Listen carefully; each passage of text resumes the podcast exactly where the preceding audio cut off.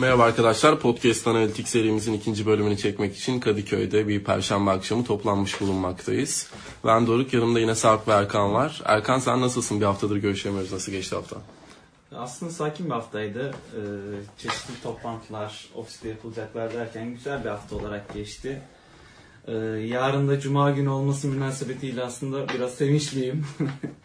ee, yani güzel bir haftaydı. Abi bizim gibi çalışan adamlar için Perşembesi, Cuması hafta sonu pek olmuyor ama gerçi. Ya ama Cuma yine insanı böyle bir, bir nebze daha kendine getiriyor. Aslında bazı Cuma insanlarda var o yani. Cuma bazıları böyle modu çok düşük oluyor. Bazılarında da böyle olabildiğince up full enerji böyle.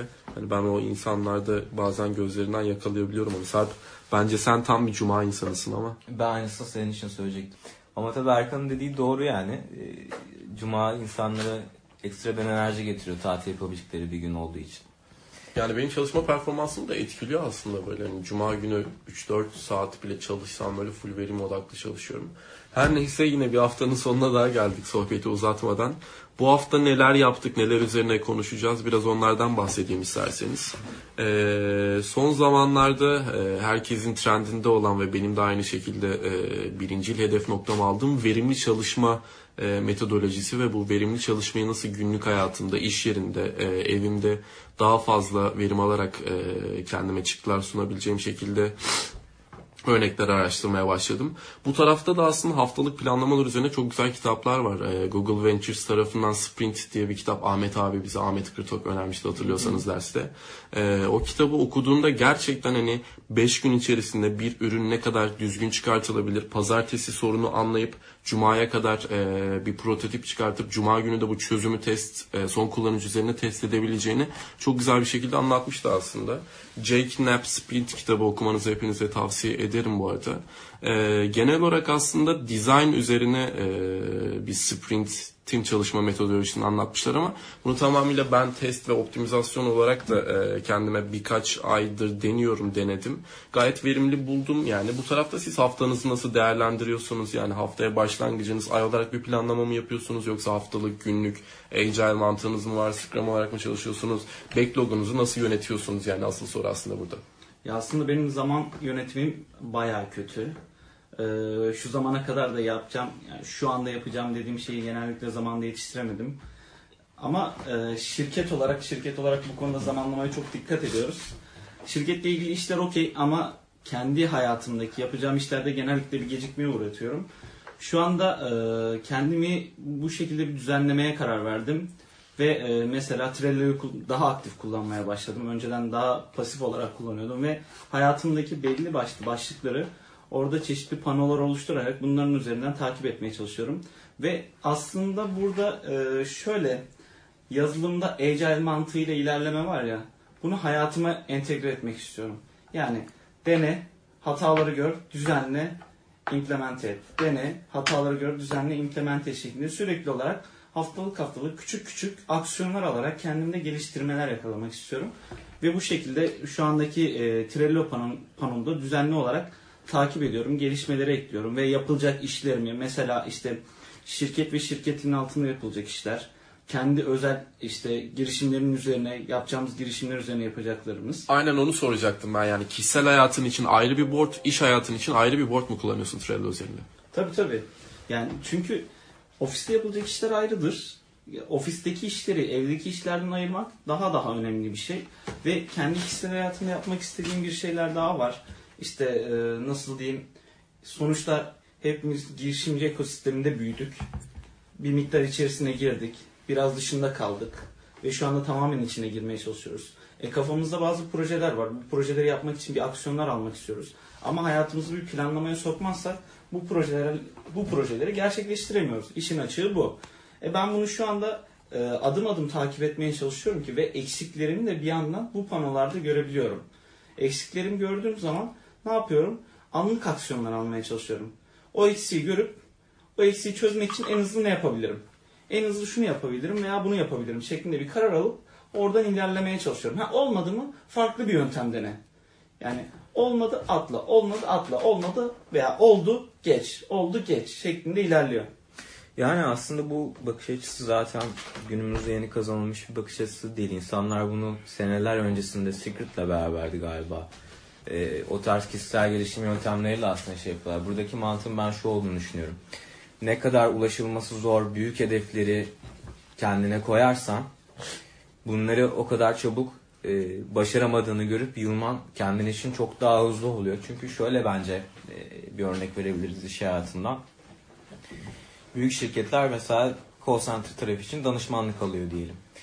E, belli bir büyüklükteki bir şirket e, ve aslında kendisi birazcık zıplayıp hacmini büyütmek istiyor ve bunun için bir danışmanlık almak istiyor. Buraya Michael Page gibi bir danışmanlık şirketini çağırdığınızda size böyle çok renklendirilmiş metriklerle çok renklendirilmiş sonuçlar koyulacak. Bunları da gidip mesela direktörünüze sunduğunuzda size direkt hayır diyecek. Çünkü çok büyük projeler. Başarılmasının gerçekten imkansıza yakın olduğu projeler. Ee, bunlar insanların gözünü korkutur. Ama senin de bahsettiğin gibi, Doruk'un da bahsettiği bir Agile mantığı aslında bunun e, buradan gelmiş şeyler olduğunu düşünüyorum. Küçük küçük e, adım adım hedefler yani fazlandırarak hayatında bir şeyleri başarmaya başladığında ilk önce bir şeyleri başarabildiğini görüyorsun. Ve bu hayatta daha az yol alıyorsun açıkçası. Ben kişisel tarafta da bunu yapmaya çalışıyorum kendi hayatımda. Hani böyle çok büyük hayaller kurmak yerine ufak ufak başlayıp o hayallere giden yollarda basamakları ufak ufak çıkmaya çalışıyorum. Bu da beni her yaptığım, her bir basamak çıktığında da beni motive ediyor açıkçası. Ben orada bir şey soracağım. Peki ana hayalini yazıyor musun bir kenara? Yani ben buna ulaşmak istiyorum. Atıyorum şu şirketin CEO'su olmak istiyorum. Ama yani bu CEO'luğa ulaşmak ileriki bir hedef. Ve buna ulaşmak için belli başlı küçük küçük küçük küçük şeylerden ilerlemen gerekiyor. Bu başlığı her zaman kafanın bir kenarında tutuyor musun? Yoksa tutmuyorsun direkt o küçük başlıklardan gelecek ne olursa şeklinde düşünüyorsun. Yok zaten e, yani her zaman en, bir çatı kampanya gibi çatı başlığın olmak zorunda çatı hedefin. Yani ana hedefin olmak zorunda Biz ki. buna North Star Metric diyoruz web analitikte. Yani bir tane kutup yıldızını belirleyeceksin. O kutup yıldızına gider ne kadar ki bütün yıldızlar aslında senin mikro e, hedeflerin olacak. Mikro hedeflerin yüzünü birbirine tamamladığında bu yıldız bulmacalar gibi ya da numaralı bulmacalar vardı ya. Teker teker rakamları tamamladıktan sonra en sonunda oluşmuş tabloyu görebiliyorsun aslında. Ben biraz da e, şeyden bahsetmek istiyorum. Trello'da o ki hani bazen mikro görevlerimiz oluyor bazen de iş yerlerinde özellikle yani quarter bazlı çeyreksel yıl hatta yani bir yıla yayılmış projeler oluyor. Buradaki işlerin büyüklüğüne ve küçüklüğüne göre de aslında e, projelendirebilmek, önceliklendirebilmek önemli. Aslında tarihe bakıldığında da hani sen birkaç sene önce dönüp Secret kitabından örnek vermiştin. E, bu tarihimizde, e, insanlık tarihinde daha doğrusu bu günlerin, takvimlerin ortaya çıkması, saniyeler, dakikalar, saatler tamamıyla insanların daha verim odaklı çalışabilmesi için. Yani bir hafta kavramı, ay kavramı neden oluşturulmuş? İnsanların daha düzenli bir şekilde işlerini yerine getirebilmesi. Jobs to be done aslında. O yüzden de e, Trello'da bir to-do'larım benim de aynı şekilde var. Kendi to-do'larım ufak yaptıkça hepsini arşivlediğim. Bir tane de böyle hani quarter bazlı senelik örneğin daha büyük hedefler. Bunlar ne olabilir? İşte e, bir banka kredisi, çekmek, ev almak, araba almak gibi hedefler olabilir. Ya da işte e, şirketinde yükselmek istiyorsan bir sene iki sene sonunda varabileceğin hedefler olmalı. Bunların da aslında alt başlıkları olmalı demek istediğim gibi. Bir kutup yıldızın var, kutup yıldızın alt kutup yıldızları var. Yani bu aslında teker teker yıldızları tamamladığında ana hedefine ulaşabileceğin için doğru mantıkta ilerliyoruz bence aslında. Biraz daha mikro e, iş odaklarını takip edebilmek için Trello biraz daha e, ekstrem kaçıyor. Ben o yüzden her aklıma geleni yazabileceğim bir uygulama olarak Todoist var. Aklıma gelen her şeyi abi kelime olarak satır olarak yazıyorum. Sonrasında eğer böyle haftalık olarak ya da aylık olarak bir projelendireceksem onları Trello'ya atıp daha düzenli bir şekilde tutmaya çalışıyorum. Yani burada produktivitenin Trello tarafında hayatımıza kattığı çok şey var aslında. Peki yani Trello Trello diyoruz ama yani Trello aslında nedir? Yani bunu da bir isterseniz e, kısaca bir açıklayalım. Ya Trello bildiğim kadarıyla bir proje yönetim tool'u. Yani çok basit bir şekilde, çok basic bir şekilde oraya tasklarınızı yazıyorsunuz. Abi çok Onlara basic düşünülmüş tamamıyla. Ne yapmak istiyorsun? Bu yapmak istediğin şey hangi durumda? Başladın mı bunu yapmaya? Tamamıyla senin için to do mu, work in progress mi, done mı? Kendi kardını oluşturuyorsun. Yani ana bir tane board'un var. Bunu proje olarak düşünebilirsin. Ya da iş yerinde çalıştığın e, title, departman özelinde hedeflerin. Bu e, proje bazında e, alt metriklerini tamamıyla to do, work in progress ve done olarak tamamıyla kartlar arasında taşıyabileceğin ve projenin durumunu e, genel olarak sergileyebilecek bir tool aslında. Farklı farklı bir sürü e, alternatifleri var ama şu an popüler olan ve herkes tarafından kullanılan eminim ki arkadaşlarımızın hepsi de duymuştur. Trello aktif olarak günlük hayatımızın bir parçası. Ya aslında mesela e, yani biz ofis olarak Trello kullanmıyoruz. Ama şöyle bir şey yapıyoruz abi. Mesela her pazartesi ofis için konuşuyorum bu arada bunu. Haftalık yapılacak işler şeklinde çalışıyoruz. Yani bu haftanın yapılacakları şeklinde bir çalışma yapıyoruz.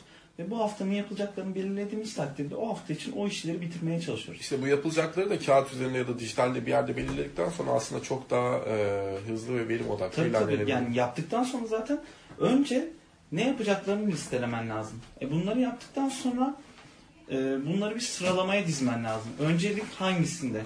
Önce bunu mu yapacağız? İşte önce mesela benim önceliğim genellikle kısa sürecek şeyler. Çok hızlı e, çok hızlı ve kısa sürecek şeyleri yapmaya çalışıyorum öncelik olarak. Mesela birisine mail mi atılacak?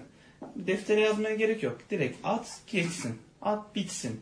Ondan sonra, daha sonrasında daha böyle uzatılacak şeyler, daha uzun sürecek şeyleri yapmaya çalışıyorum. Ve ardından bu işi bu şekilde bitirmeye çalışıyorum. Peki mesela benim bu pazartesi başladığım ufak bir proje var tamamıyla hani iş odaklı aslında ama kendi kendime çıkardığım bir şey. Yani bu haftayı aslında tamamıyla rakip analizi, rakipler kimdir, rakipleri anlamak, rakiplerden ayrıştığım noktalar neler, ee, bunu analiz etmek, buradan bir çıkarımlar yapabilmek için bu hafta çalıştım aslında. Pazartesi günü yaptığım şey aslında hani herkes biliyor rakip analizi nedir, nasıl yapılır, okey ama bunun daha da ince detaylarına inebilmek ve doğru rakip analizi yapabilmek için birkaç araştırmada bulundum. Bu araştırmalar sonucu edindiğim birkaç tane eee, çıkarım var. Bu çıkarımları sizle paylaşayım isterseniz. Sonrasında sizin rakip analizi üzerinde hani ekstra neler yapabiliriz, neler yapılmıştır, diğer rakip analizlerine ayrılan noktalar nedir? Bunlardan bahsedelim isterseniz. Eee yaptığım çıkarımlar sonucu rakip analizlerinin yani yapılan rakip analizlerinin %60'ının gerçekten bir rakip analizi olduğu ortaya çıktı. Burada e, diğer geri kalan %40'lık kısım neden yanlış diyecek olursanız yapılan rakip analizleri doğru yapılmıyor. Yani kullanılan renkler, kullanılan renklerin hiçbir şekilde sana bir faydası ya da bu analiz sonrasında yapacağım bir çıkarıma etkisi olmayacaktır. Burada kullanılacak olan doğru metrikler neler olabilir? E, rakiplerinin yaptığı analiz stratejileri. Yani kullanıcılar, e, rakiplerin kullanıcılar üzerindeki analizleri neler? Yani web üzerindeki, mobil üzerindeki analizleri mobilde farklı bir strateji uyguluyor olabilir, webde farklı bir strateji uyguluyor olabilir. Birincisi aslında analitik. İkincisi e, yine analitiğe bağlı aslında Google Tag Manager. Google Tag Manager üzerinde nasıl bir strateji uyguluyorlar? Yani Google Tag Manager stratejisi aslında çok genel bir konu olabilir. Birçok şirketin de Google Tag Manager stratejisi olduğunu düşünmüyorum ama e, burada her şirketin mesela sürüm mantığı yok. Çok hantal yapıları olan şirketler var. Burada da kurumsal şirketlerin aslında hantal yapıları olduğu için sürüm mantığını Google Tag Manager üzerinden yürüten bir sürü şirket var. Ya ben burada bir soru sormak istiyorum aslında. Ee, şimdi sonuçta rakip biliyorsun. Okey ama rakip de bu analizleri gerçekleştirirken mesela Google Tag Manager'ın kullanımı ile ilgili e, rakibin burada neleri kullandığına nasıl ulaşıyorsun? Ya bunun bir yolu var mıdır? Abi çok basit sayfa yüklendiğinde sayfa render olduğunda Google Chrome üzerinden bu e, Google Developer Tool var. Orada konsol üzerinden ya da elementler üzerinden hangi JavaScript taglerini çalıştırdığını, nerelere ne bilgiler yolladığını, üçüncü parti olarak hangi tool'ları kullandığını hepsini görüntüleyebiliyor. Hmm, Google Tag Manager kısmında bu şekilde. Peki diğer analitik taraflarla ilgili nasıl yani bir karşılaştırma yapabiliyorsun? Yapılan karşılaştırmalar şöyle olabilir aslında. Şirketlerin biraz daha analitiğe bakış açısını anlamak için kullandığı analitik tool'ları Google Tag Manager herkes kullanmıyor olabilir. Yüzlerce Tag Manager e, alternatif var. Burada aynı şekilde kullandığı analitik tool'u da önemli. Yani burada ayrıştığı noktada mesela Google e, Analitik, Google Analytics'i ücretsiz kullananlar var. Ücretli 360 versiyonunu kullananlar var. Adobe Analytics kullananlar var. Bunları bütçesi yetmeyen insanlar için Mixpanel kullananlar var. Buradan biraz daha aslında hani bir e, analiz için ufak bir kapı aralamış oluyorum hangi analitik tool'unu kullandığını e, anlayarak aslında. Sonrasında da tag manager sistemleriyle hangi taglere ihtiyaç duyuyorlar ve üçüncü parti olarak kimlere ne tag yolluyorlar. Bunu analiz etmem de aslında benim için önemli. Sonrasında uyguladıkları bir UX stratejileri var mı? Yani müşteri odaklı mı ilerliyorlar gerçekten? hipolar, şirketlerde bahsettiğimiz hipolar bunlar da e, en yüksek maaşı, en yüksek gelir alan kişiler. İstediği her tasarımı yaptırmayı, istediği her yazılımı, istediği her özelliği e, tamamıyla kendi kararlarından çıkarak yaptırmaya çalışanlar. Yani bir UX stratejileri var mı? Analitik odaklı mı ilerliyorlar? Yoksa şirketin kurumsal yapısı gereği e, tamamıyla yukarıdan gelen kararları mı uyguluyorlar? E, böyle bildiğim şirketler var. O yüzden e, bu analiz metodunu aslında rakip analizine bunları da eklemek istiyorum. Bir conversion optimizasyon çalışmasında bulunuyorlar mı? Herkes bir şekilde aslında conversion'ı arttırmak için uğraşıyor ama bunu tam anlamıyla bir conversion rate optimizasyon olarak yapıyorlar mı? Bir strateji babında UX, analitik tool'u, tag manager sistemleri ve conversion optimizasyonları için uyguladığı stratejileri analiz etmeye çalışıyorum. Burada aslında biraz daha normal insanların rakip analizi bakış açısına biraz daha değişiklik katmış oluyorum. Yani benim açımdan rakip analizi aslında bu. Yani senin için bambaşka olabilir Erkan, senin için bambaşka olabilir Sarp. Ben şeyi söyleyeceğim. Benim aklıma sanki bir şey geliyor. Chrome'un küçük bir extension'ı vardı. Vapilizer mıydı ya? Weblizer. Weblizer mıydı? Aynen. E, bu tool'ları analitik hangi analitik tool'ları kullandığını onun üzerinden mi takip ediyorsun yoksa başka bir extension mı kullanıyorsun? Dediğim gibi Chrome konsol üzerinden hangi üçüncü parti tool'lar olduğunu görebiliyorum ama Weblizer'ı yüklediğimde otomatik olarak tarayıcıdan yani e, kullandığı teknolojilerden tut analitik tool'larına kadar ya da hangi reklam e, platformlarını kullanıyorlar bunları görebiliyorum. Yani, yani JavaScript bilmeyen bir kişi için Weblizer gibi küçük küçük bir extension bu işi çok çok çok daha rahat bir şekilde çözebiliyor. Kesinlikle yani en basitinden bile bir siteye bir rakibine baktığın zaman sitesi WordPress mi değil mi? Bu sorunun cevabını veriyor. Sitesinde hangi analitik tool'u kullanıyor? Bu sorunun cevabını veriyor. Sitesinde reklam yayınlıyor mu? Sitesinde tag management için bir tool var mı? Bu soruların hepsine cevap veriyor ama biraz daha detaylı araştırma yapmak istiyorsan bu tool'ların ismini ve hangi tagleri e, hangi tool'lara gönderdiğini biraz daha aslında e, kod okumayı bilmek lazım diyebilirim. Peki sen diyorsun ki UX'ine bakıyorum hangi analitik tool'ları kullanıyorum falan falan gibi. Yani bu günün sonunda bir rakip analizinin ucu rakamlara dayanması gerekiyor. Gelir, harcama gibi gibi. Sen bunu e, çıkardığın sonuçları günün sonunda başka bir departmana nasıl veriyorsun? Yani ben bu rakibimi inceledim, UX'de bunu kullanıyor, işte şeyde bunu kullanıyor. Tamam. Ama işte bunları kullandığı için bu kadar değil de bu kadar bir gelir elde ediyor gibi. Ya bildiğimiz gibi hani geleneksel bir rakip analizi şey var. Biz de rakip analizini yaptığımızda işte pazar paylarına bakıyoruz. E, toplam içeride bulundurduğu öğrenci sayısına bakıyoruz. Veya her sene aldığı öğrenci sayısına bakıyoruz gibi. Bunları oturup günün sonunda üst yönetime raporlarken diyoruz ki işte bizim e, kazandığımız bu, x sayı veya harcadığımız bu, artı bu kadardayız, o insan bu kadar. O yüzden Bu biraz geleneksel daha ben bir bakış açısı. Geleneksel pazarlama yapıyorsun? tarafına işte biraz daha farklı bir bakış açısı getirmek istiyorum aslında. Ee, burada benim bir tarz e, farklı bir çıkarım oluyor aslında. UX'i dediğim gibi herkes yapıyor. Conversion optimizasyonunu herkes yapıyor ama bunun için bir strateji uyguluyorlar mı uzun vadede ya da kısa vadede bunları analiz ediyorum. Ee, müşterilerimde olan bir feature bende de var mı? Müşterilerim tarafından çok iyi kullanılan bir feature bende de var mı? Bende olan feature'lar hangi müşterilerim tarafından daha çok kullanılıyor ve bende olup müşterim e, müşterimin çok sevdiği rakimde de olmayan feature'lar neler? Burada ayrıştığım 3 nokta var aslında. E, bunu da bugün okuduğum bir yazı vardı. Orada çok güzel anlatmışlardı bu verdiğim 3 başlık için. Dilerseniz ufak bir şekilde onun üzerinden geçebilirim. Hemen buluyorum. Bu Buldum. arada hemen kısaca şeyi yapalım isterseniz konuşalım. Yani neden rakip analizi yapmalıyız? Rakip analizi yapmak gerekli midir? Sonuçta bir sektöre girdiğinizde tekseniz rakip analizi yapmaya gerek yok. Gibi şeylerimiz de var. Yani neden bir firma rakip analizi yapmak zorundadır? Rakip analizi yapmadan da büyüyebilir mi? Gibi sorularına hızlıca bir cevap verelim isterseniz. Ondan sonra Doruk'un makalesine dönelim.